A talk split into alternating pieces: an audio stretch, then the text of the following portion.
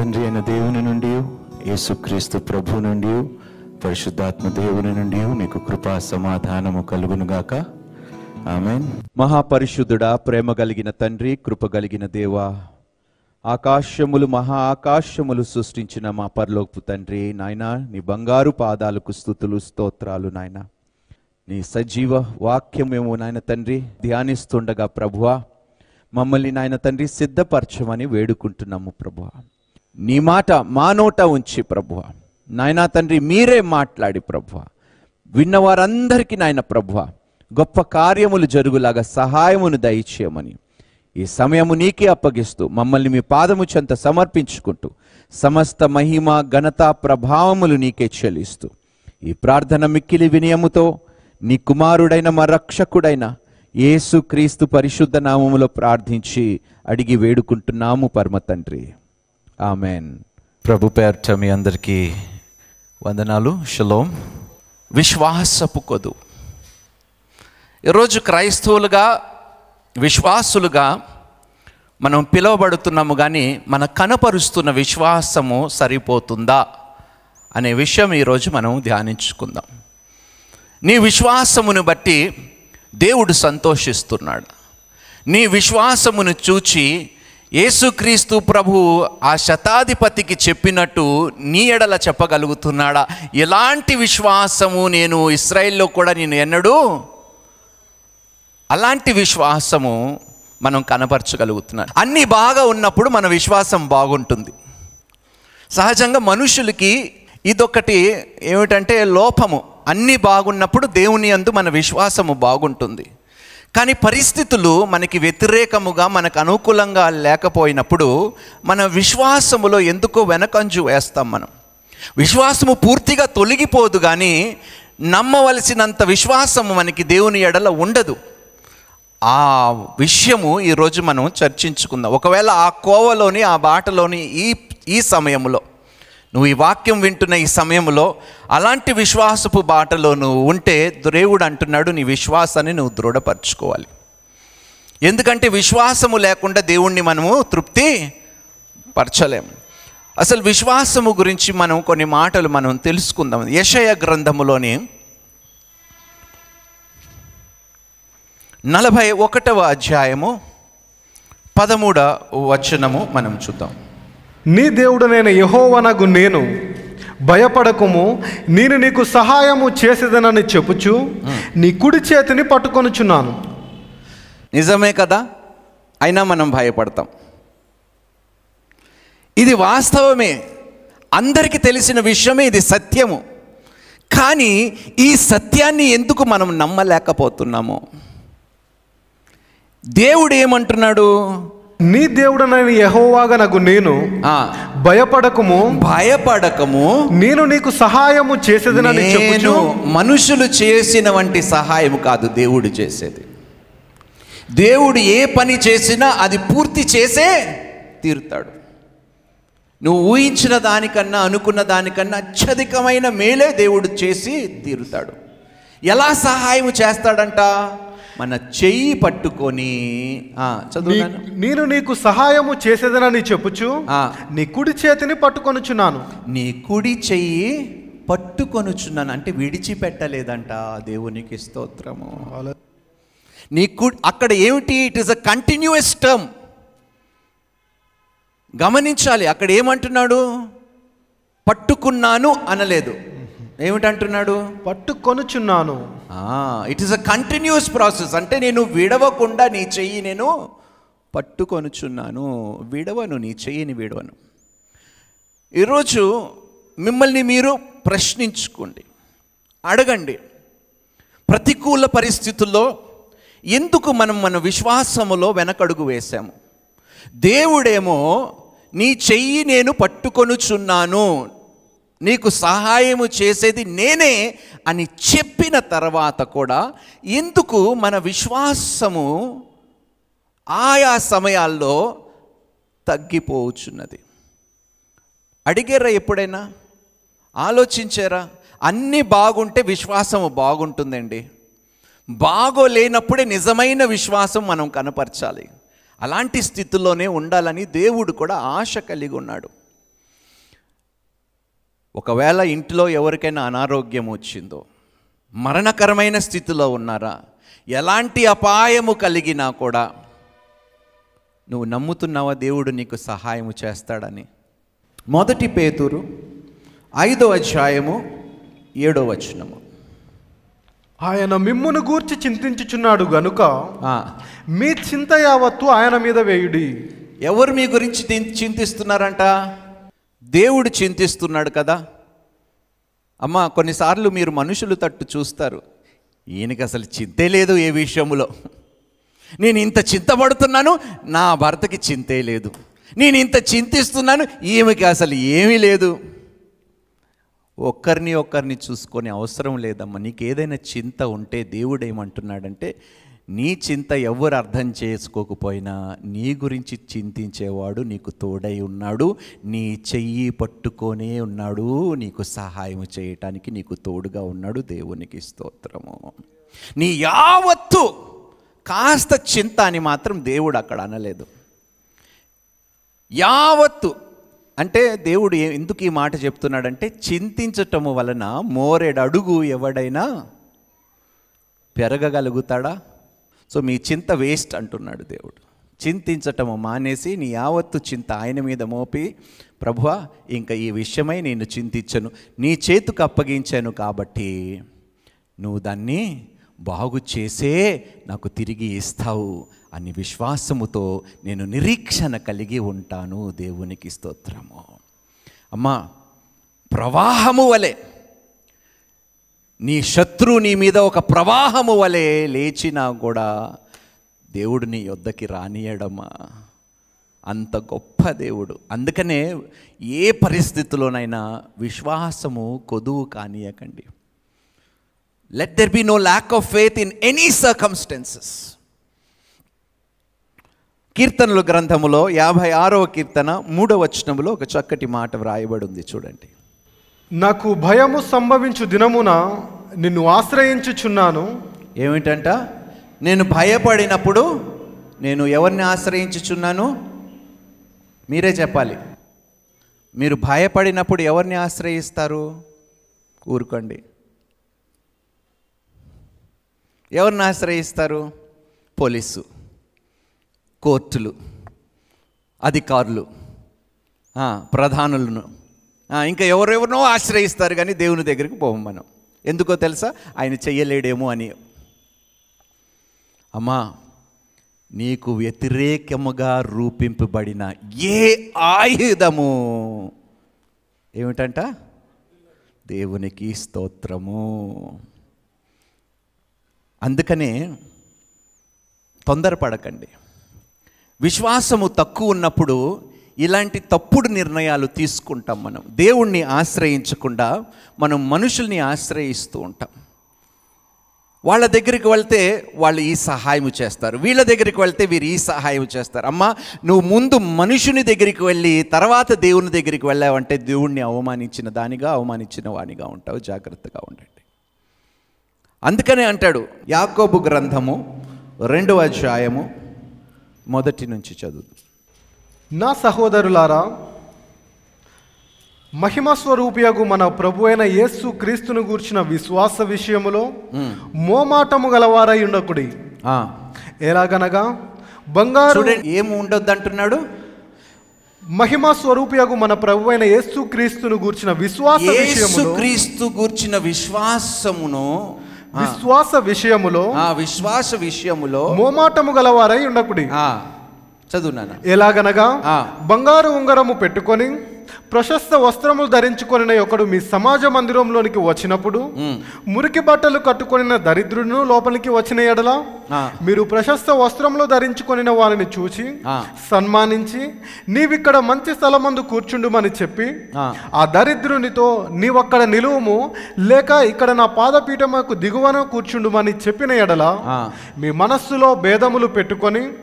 మీరు దురా దురాలో ఒక్కొక్కటి చూద్దామండి ఏమిటంట సహజంగా మనుషులకి అలవాటు ఏమిటంటే మంచి బట్టలు వేసుకున్నారనుకోండి.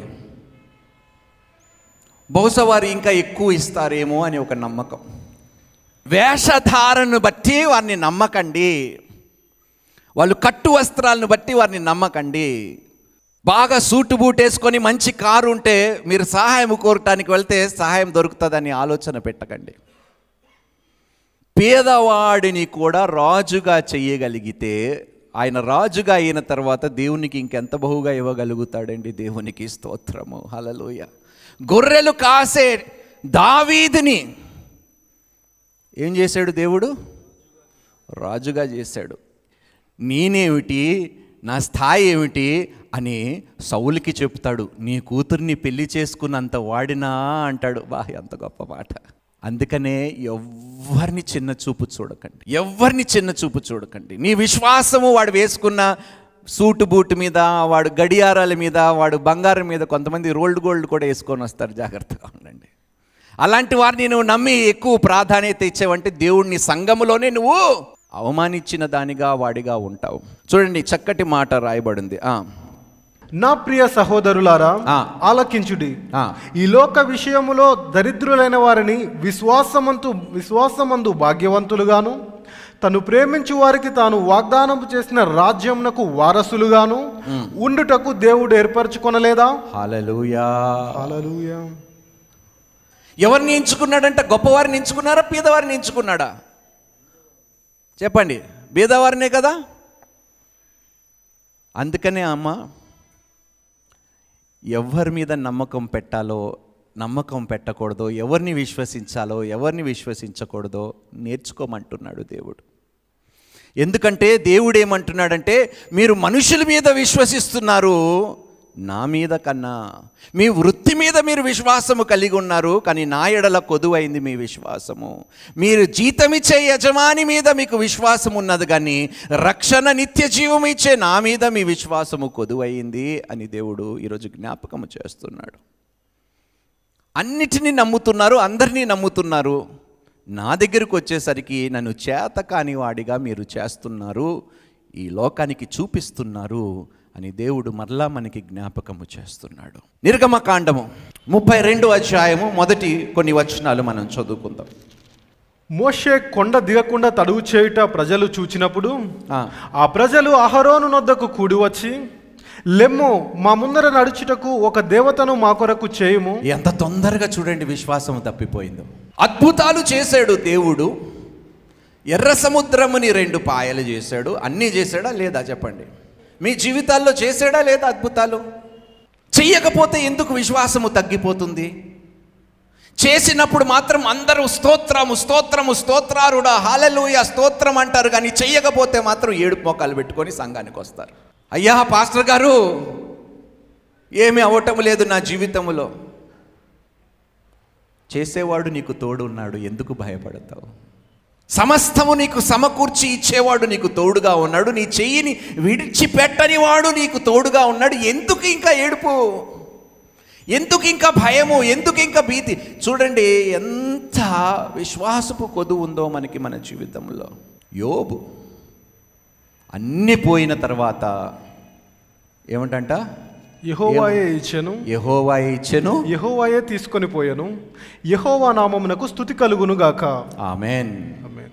ఆయన ఇచ్చాడు ఆయన తీసుకుపోయాడు. ఆయనదే. నాది ఏమి లేదు. ఆ ఉద్యోగం ఆయననే ఇచ్చాడు ఈ ఇల్లు ఆయననే ఇచ్చాడు నా వేసుకున్న బట్టలు ఆయననే ఇచ్చాడు జ్ఞానము ఆయననే ఇచ్చాడు ఆరోగ్యం ఆయనే ఇచ్చాడు అన్నీ ఆయననే ఇచ్చాడు ఆయన తీసుకుంటే ఏమిటి తప్పు? ఏమిటి తప్పు? ఎందుకు నా విశ్వాసము తక్కిపోవాలో ఇచ్చిన వాడి నుండి? తిరిగి ఇవ్వడా తీసుకుంటే?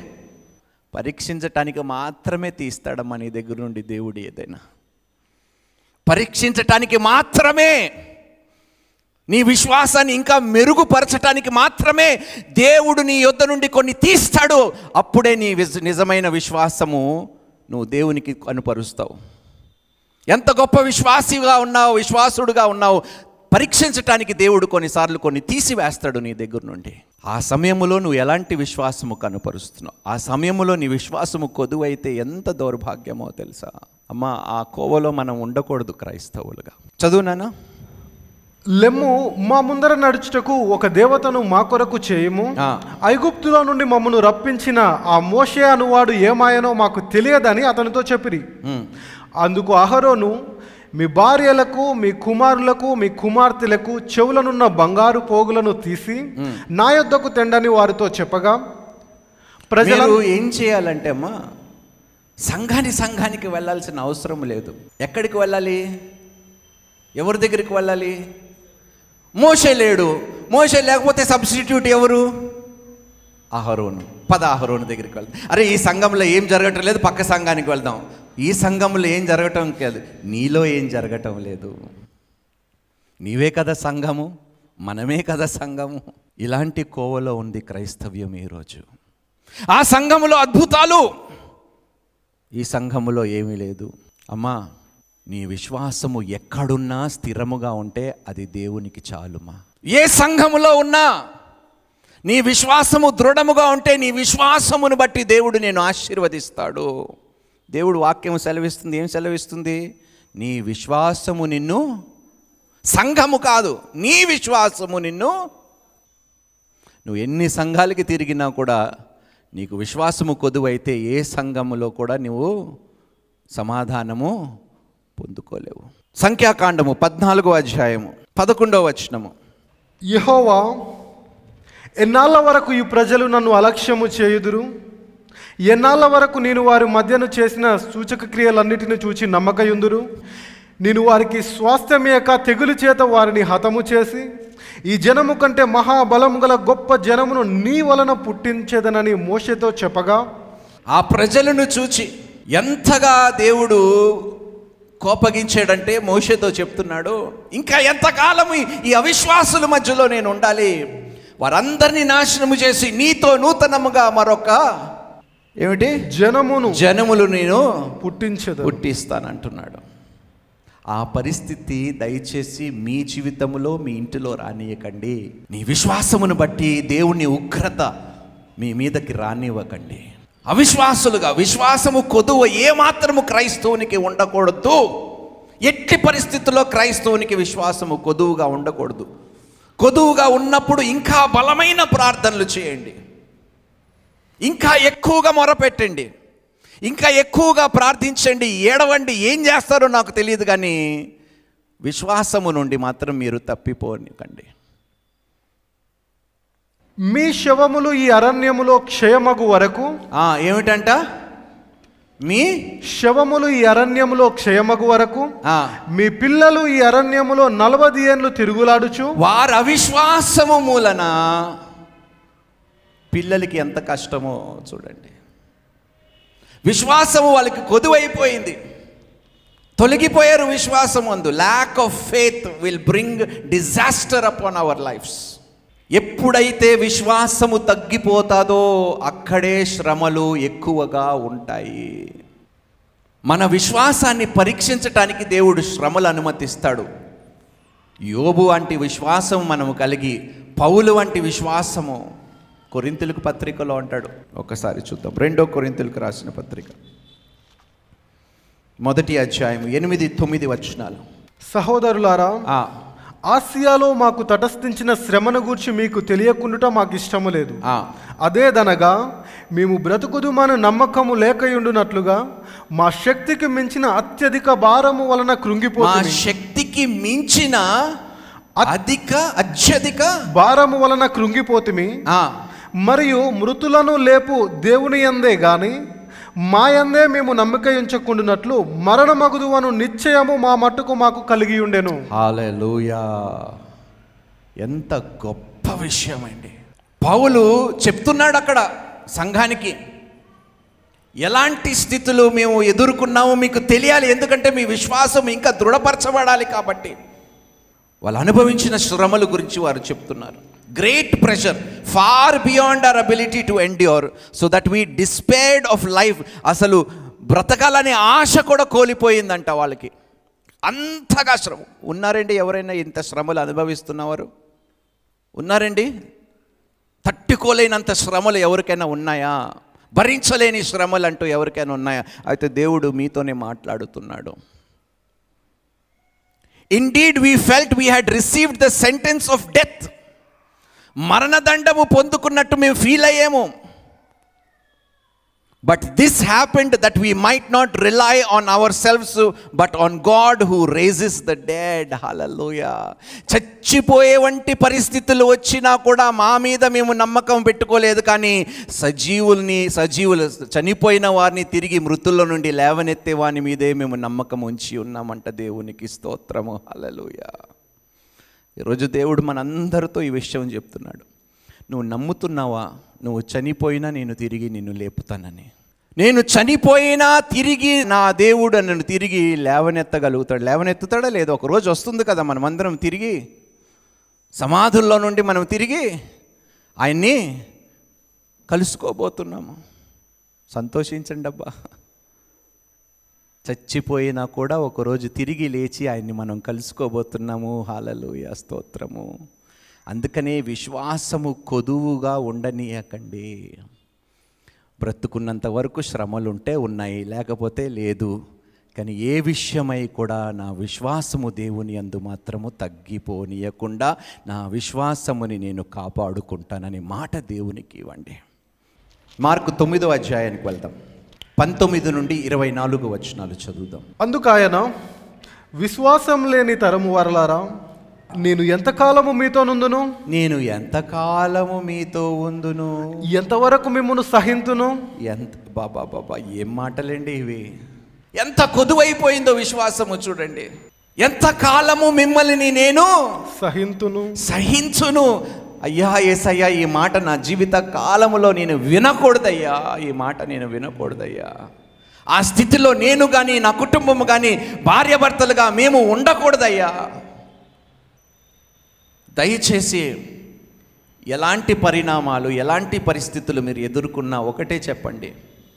నువ్వు నన్ను చంపినా నేను నిన్ను విడిచిపెట్టను దేవునికి స్తోత్రము హలలుయా బ్రతుకుటైతే క్రీస్తు కొరకు చావైన మేలు అనే విశ్వాసముతో బ్రతికే క్రైస్తవురాలుగా క్రైస్తవుడిగా ఉండటానికి కృపని నాకు అనుగ్రహించు ప్రభువా చూడు ఏమంటున్నాడు ఏసయ్య చూడండి అక్కడ ఆ. చదువు. ఎంతకాలము ఎంతవరకు మిమ్మల్ని సహింతును. వానిని నా యొద్దకు తీసుకొని రండని వారితో చెప్పగా. వారు ఆయన యొద్దకు వానిని తీసుకొని వచ్చిరి ఆ. దయ్యము ఆయనను చూడగానే. వాని విలవిలలాడించను గనుక. వాడు నేలపడి నురుగు కార్చుచు పొర్లు పొరలాడుచుండెను. అప్పుడు ఆయన ఇది వీనికి సంభవించి ఎంతకాలమైనదని వాని తండ్రిని అడుగగా అతడు బాల్యము నుండియే అది వాని నాశనము చేయవలనని తరచుగా అగ్నిలోను నీళ్ళలోను పడద్రోయును. ఏమైనను నీ వలననైతే మా మీద కనికరపడి మాకు సహాయము చేయుమనెను. అందుకు యేసు నమ్ముట నీ వలననైతే నమ్మువానికి నమ్ముట నీ వలన అయితే నమ్మువానికి సమస్తమును సాధ్యమే. ఆ తండ్రి ఎన్ని సంవత్సరాలు చూశాడో ఆ కుమారుడిని ఆ స్థితిలో? ఈరోజు ఉన్నారు చాలామంది. నా భర్త మారాడండి. నా కొడుకు మారడండి మీరెవరయ్యా చెప్పటానికి? ఆ తండ్రి కూడా అదే కోవలో ఉన్నాడు నమ్మలేకపోయాడు. శిష్యుల దగ్గరికి తీసుకొని వెళ్తే శిష్యులు దెయ్యంని ఎల్లగొట్టలేకపోయినారు. అందుకనే దేవుడు అంటాడు ఎంతకాలము మీ మధ్యలో నేను ఉండాలి? ఎంతకాలం మీ అవిశ్వాసాన్ని నేను సహించాలి? దేవునికి విసుగొచ్చేసింది అక్కడ. శిష్యులే చేయలేకపోతే ఇంకా ఆయన విశ్వాసం ఎలా ఉంటుందండి చెప్పండి పాపం. తండ్రి విశ్వాసం కానీ తండ్రి ఒక మాట అంటాడండి ఇరవై నాలుగో వచనంలో ఒక మాట అంటాడు చూడు. వెంటనే ఆ చిన్నవాని తండ్రి. నమ్ముచున్నాను నాకు అపనమ్మకం ఉండకుండా సహాయము హల్లెలూయా! నమ్ముచున్నాను కానీ నాకు అపనమ్మకము లేకుండా సహాయము చెయ్యి దేవా హల్లెలూయా! రెండు విషయాలు ఒకవైపు నమ్ముతున్నాడు అంటున్నాడు అపనమ్మకము గురించి మాట్లాడుతున్నాడు. అపనమ్మకం ఎందుకు కలిగిందో తెలుసా? శిష్యుల వల్ల కలిగింది. చూడండి మనుషుల వల్ల కొంతవరకే సాధ్యము. ఎక్కడైతే మనుషులు చేయలేరో అక్కడ దేవుని కార్యము నీ జీవితంలో ప్రారంభింపబడుతుంది. దేవునికి స్తోత్రము. హాలలోయ అప్పుడే దేవునికి ఘనత అప్పుడే దేవునికి మహిము. మహిమ నీకు శ్రమ ఎంత ఎక్కువైతే చెయ్యలేనివి నీ జీవితములో దేవుడు అనుమతిస్తే అది నీ మహిమ కొరకు కాదు దేవుని మహిమ కొరకు దేవుడు అనుమతించాడని విశ్వసించండి నమ్మండి. దేవునికి స్తోత్రము. స్థిరముగా నిలబడదాము విశ్వాసములో. దృఢముగా ఉందాము విశ్వాసములో. నమ్మకముగా ఉందాము విశ్వాసములోని ఏ పరిస్థితి వచ్చినా కూడా నా విశ్వాసాన్ని తగ్గిపోనివ్వను దేవా అని ఆ దేవునికి మాట ఇద్దాము ఈరోజు.